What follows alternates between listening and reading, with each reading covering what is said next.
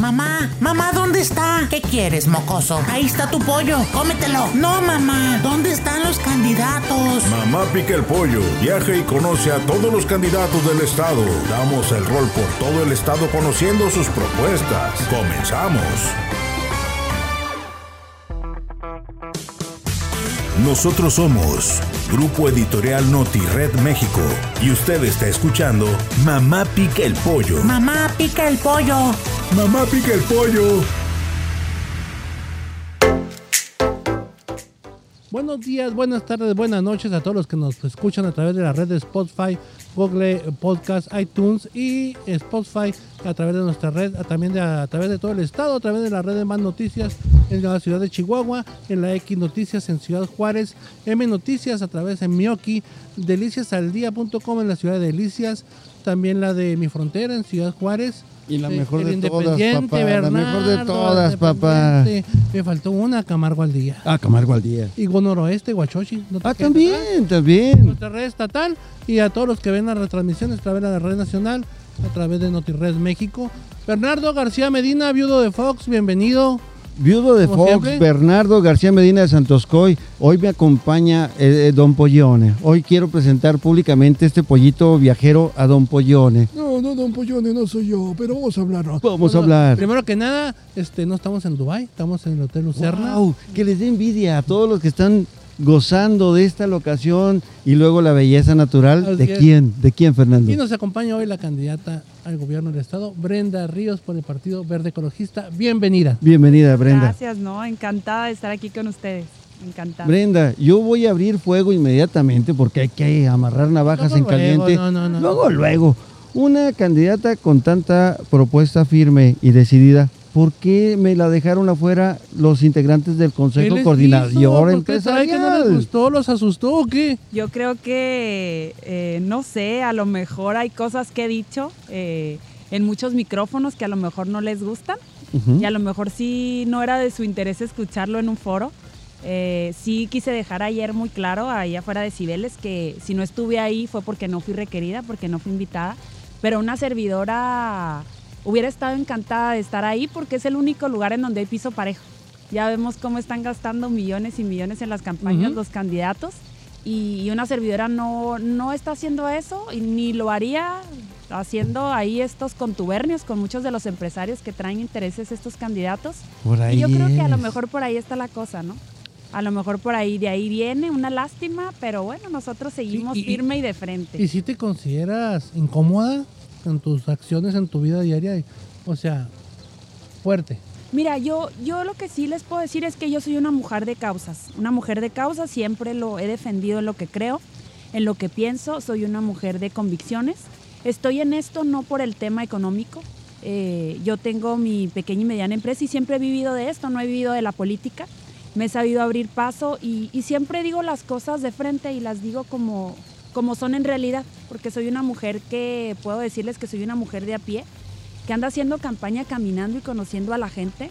No soy una candidata que ando arriba de una Suburban y me bajo para tomarme la foto con las mujeres, con los autos mayores, y luego me vuelvo a subir a la Suburban. No, a la gente hay que conocerla para hacer estrategias, para gobernar un estado tan hermoso y tan vasto, tan grande en gente y en territorio como Chihuahua. Hay que conocerlo. Y yo no lo conozco de la campaña, yo lo conozco porque he trabajado en lo empresarial, he trabajado en lo político, he trabajado en lo social, he vivido toda mi vida en Chihuahua, no soy extranjera, no vivo en El Paso. Uh-huh. Soy una mujer que los puede voltear a ver a los ojos, que he estado en lo político y jamás me he manchado, he estado en donde está la corrupción y jamás he permitido y me han podido corromper, así es que bueno, pues a lo mejor eso no les gusta. Sí, también no trae vinculaciones a procesos. Exacto, es a donde iba. Una mujer que ya incluso fue legisladora local aquí en Chihuahua, una mujer que maneja el aspecto empresarial. ¿Qué le hizo que le doliera tanto a los empresarios de Ciudad Juárez para que no le invitaran? Si tú estás diciendo que ella es dura. Hay propuestas firmes, esas son las que yo quiero saber. ¿Cómo te recibe la gente y tú andas de en tierra? Nos comentaba con tu gente que tú eres de tierra, que vas tierra a tierra. ¿Cómo ves a la gente realmente que te dice? Mira, la gente en lo general hay un hartazgo profundo de la clase política, hay un hartazgo de los políticos Y yo creo que es un hartazgo muy auténtico y muy genuino, porque hemos tenido décadas de gobiernos que no nos han dado resultados, no nos sentimos representados por ningún político. Es un descaro el que se está haciendo. Este quinquenio ha sido devastador para Chihuahua en todas las áreas, no solamente en lo agrícola, en la salud, en la inseguridad. Hay temas de fondo que no se han atendido. La gente en la calle, en las colonias, en los pequeños negocios, está muy harta del gobierno, está muy harta de los políticos. Y la verdad que lo primero que le dicen a uno, como joven política que hemos dado resultados en donde hemos estado, nos han dejado un camino lleno de vidrios y de espinas a estos jóvenes políticos que queremos hacer política como es la política, ¿no? Para servir. Y la gente sí de entrada dice, y les voy a decir así como yo hablo, uh-huh, son una bola de rateros mentirosos que nomás en campaña vienen. Entran a los espacios y no los volvemos a ver, en dónde está nuestro gobernador, en dónde, quiénes son nuestros diputados, quiénes son nuestros representantes. Entonces, sí hay un enojo muy sentido de la ciudadanía. Evidentemente muchos de los candidatos no lo conocen porque no han andado en campaña. El gobernador no conoce el sentir de la ciudadanía porque ni le interesa, no ha habido voluntad y ni lo conoce porque la mayoría de los candidatos en este momento y el gobernador en sí es gente que ha vivido toda la vida de la política atrás de un escritorio. Gente que no conoce los temas y se los tienen que explicar antes de dar un discurso o antes de ir a un foro. Entonces, si no sientes las cosas, si no las vives, si no las has vivido, incluso... No hay vocación. Exactamente, no hay causas, no hay vocación. No, pero aparte de eso le regalan las pluris, lo hacen senador por la vía plurinominal, él no hace trabajo de tierra, ha vivido el sistema y se ha encontrado como tribuno con el fuero ya, para decir cosas. Yo digo que es uno de los peores gobernadores que hemos tenido en la historia. Sabes, Brenda, que ha sido muy omiso, entonces eso creo que el no hacer nada es lo peor, porque bueno, a veces hay gente que tiene buenas intenciones y le salen malas cosas, pero no hacer nada, absolutamente nada. Eso sí, creo yo que estar en el espacio en donde puedes servir y no hacerlo es inaudito. Vas a llegar, prenda un supositorio, digamos, y ganaste la elección, vas a llegar al estado y te vas a topar ¿con qué? Con que estamos quebrados. Así es. Mira, me voy a topar con un estado que primeramente tiene un vacío de poder que se siente en cada uno de los rincones. La no atención a todos los temas que ahorita están como en una olla presto, creo yo, sí, a punto de hacer crisis y de tronar. Hay crisis en todas las áreas del estado, pero creo que además de esa crisis de que ya conocemos de salud, de inseguridad, hay una crisis social porque no se ha escuchado a la gente. La gente en las colonias me lo dice, es que no tenemos ni los servicios básicos. ¿En dónde está el dinero de nuestro presupuesto? La gente está cansada. Entonces, ¿qué se va a encontrar Brenda Ríos en el gobierno? Unas personas muy enojadas, muy apáticas, un estado muy desgastado en muchos temas, que no ha tenido la inversión porque no hemos tenido un gobernador que pelee por nuestros presupuestos, nuestro recurso. Y Chihuahua necesita una gobernadora presente, pero una gobernadora que conozca los temas y que tenga los pantalones para hacerle frente. Una gobernadora que esté en cada zona del estado una vez por semana, reuniéndose con la sociedad organizada, con la gente, para saber qué está pasando y poder, a través de saber qué está pasando, tener estrategias, porque todos sabemos lo que se necesita. Sí. Todo, no hay que descubrir el hilo negro, hay que sentarse con la gente en cada zona y cada gente en la zona te va a decir, aquí, y yo lo he visto en municipios, llegas a un lugar y dicen, bueno, aquí falta un hospital, por decirlo en un lugar. Sí, sí. Uh-huh. Y te sientas con la sociedad organizada y te dicen, bueno, mira, aquí está el hospital, aquí está el terreno y aquí está el proyecto. ¿Para qué le busca más? Entonces, uh-huh, los gobernadores se pierden en esto que platicamos al principio, en repartirle el pastel a 5 empresarios, que fueron los que les pagaron, les dieron 100 millones para sus campañas. Y a sus compadres. Y al final de cuentas, uh-huh, los ciudadanos, perdón por la palabra, pero jodidos y más jodidos. Esa es la realidad. No, es lo que es. Exacto. O sea, hablar con la neta, con la realidad, con el sentir de la gente, no los van a engañar. Ya no hay políticos que puedan engañar a los chihuahuenses, menos. ¿Qué va a hacer Brenda por restañar ese daño en el tejido social y qué va a hacer para detonar este estado tan lastimado en todos los órdenes? Sobre todo en el económico, todos los empleos que se han perdido con la pandemia y las crisis que tenemos ahorita, que va a mermar mucho porque mucha gente tiene esperanzas en los que llegan y de repente puedes prometer mucho y pasa lo que te estamos diciendo. Ah, fíjate, no hay nada, estamos quebrados. ¿Qué voy a hacer? Voy a estar 3 años así porque no puedo hacer nada. Sí, mira, un tema importante en estos gobiernos que ha sido, hemos tenido mala suerte con los gobernadores, los chihuahuenses. Sí, sí. Hay una corrupción desde lo más profundo del gobierno, y no solamente en el gobierno. Hay una corrupción en los candidatos actualmente. Hay un gasto excesivo en las campañas políticas, no solamente de los que se allegan a ellos para acceder a muchos programas de gobierno y beneficios de gobierno, sino que el mismo Instituto Estatal Electoral, que al final de cuentas todo este dinero es de los ciudadanos, ¿eh? No me van a venir a decir que sí, que el instituto, que tiene, que la democracia. No, la democracia no necesita millones de pesos para cada partido. Yo tengo una propuesta muy firme, que es quitarle el 70% del dinero a las campañas políticas.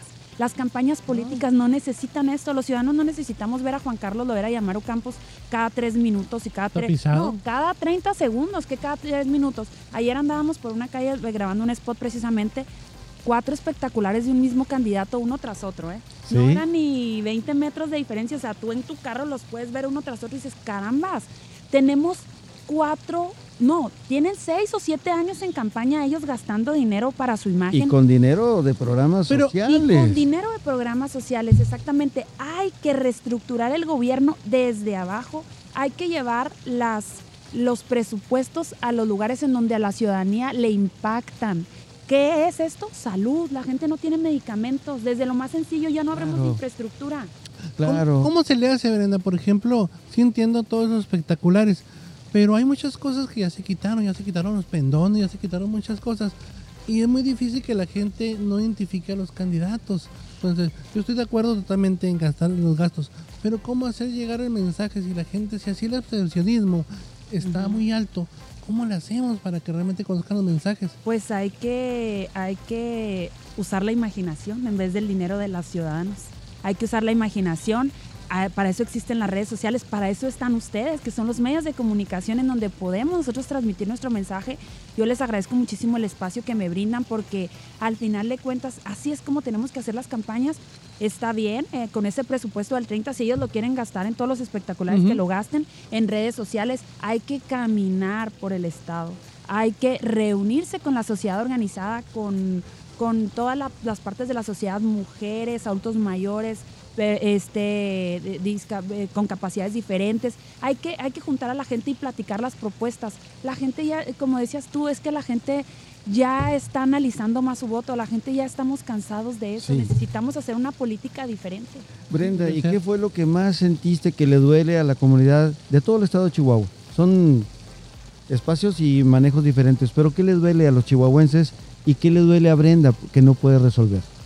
Yo creo que a los chihuahuenses les duele esta falta de voluntad y esa poca cercanía que se ha tenido con el gobierno, pero específicamente creo que un tema muy sentido en este momento es el tema de salud.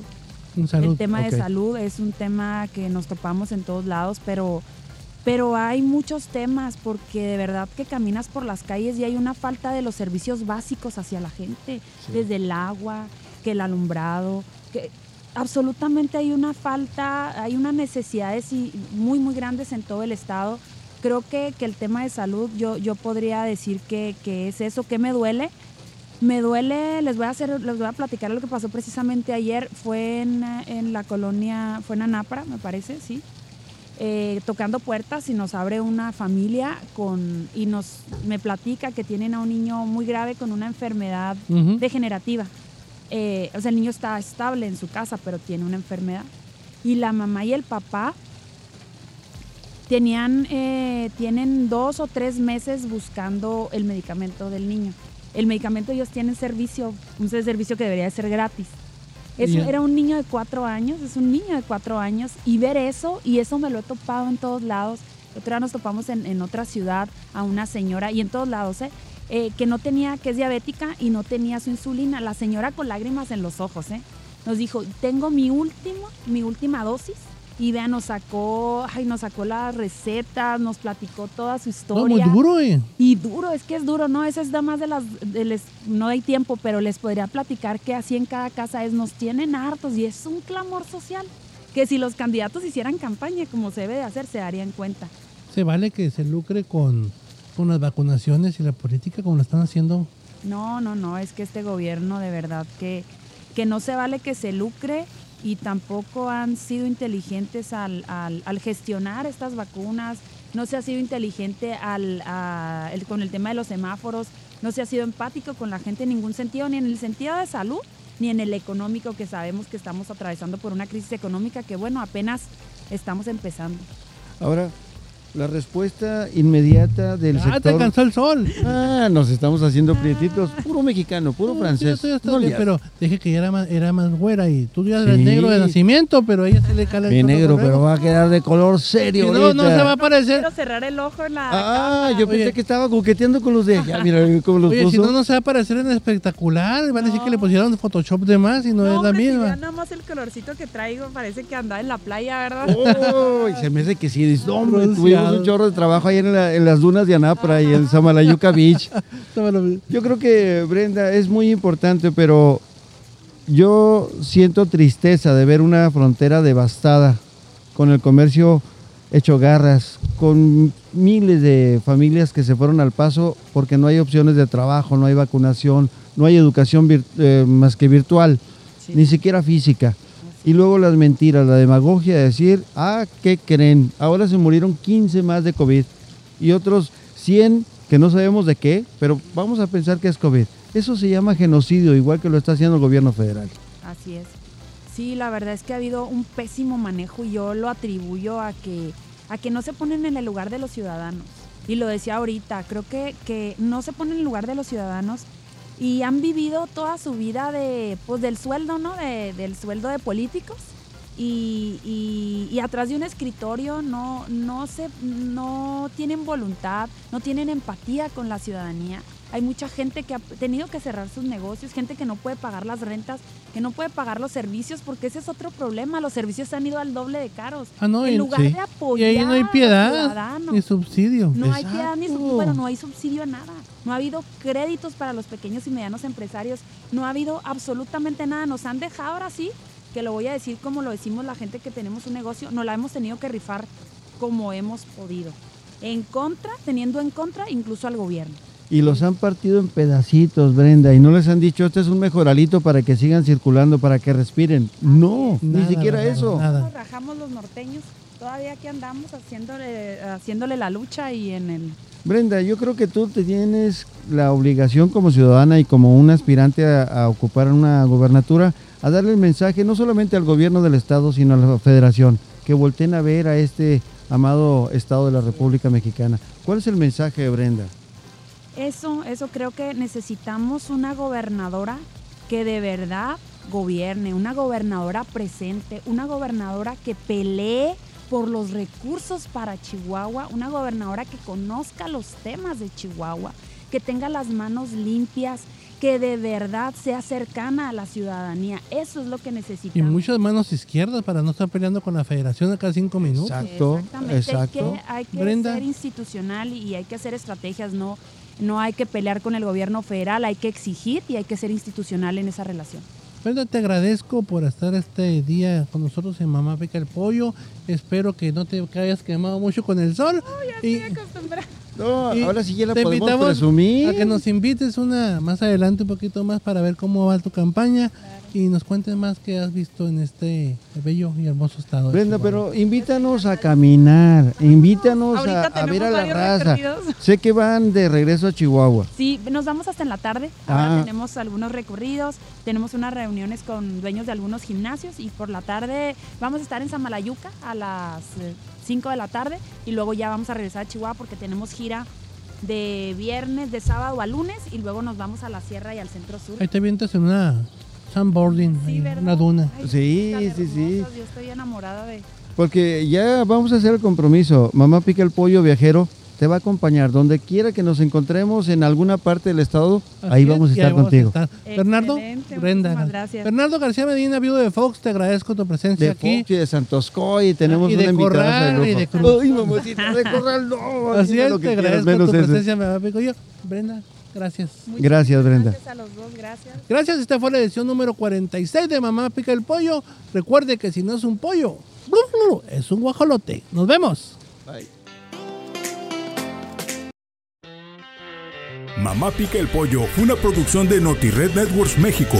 Los contenidos aquí presentados no son nada serios y por eso nadie debe escuchar este programa. Coma tacos y tripitas.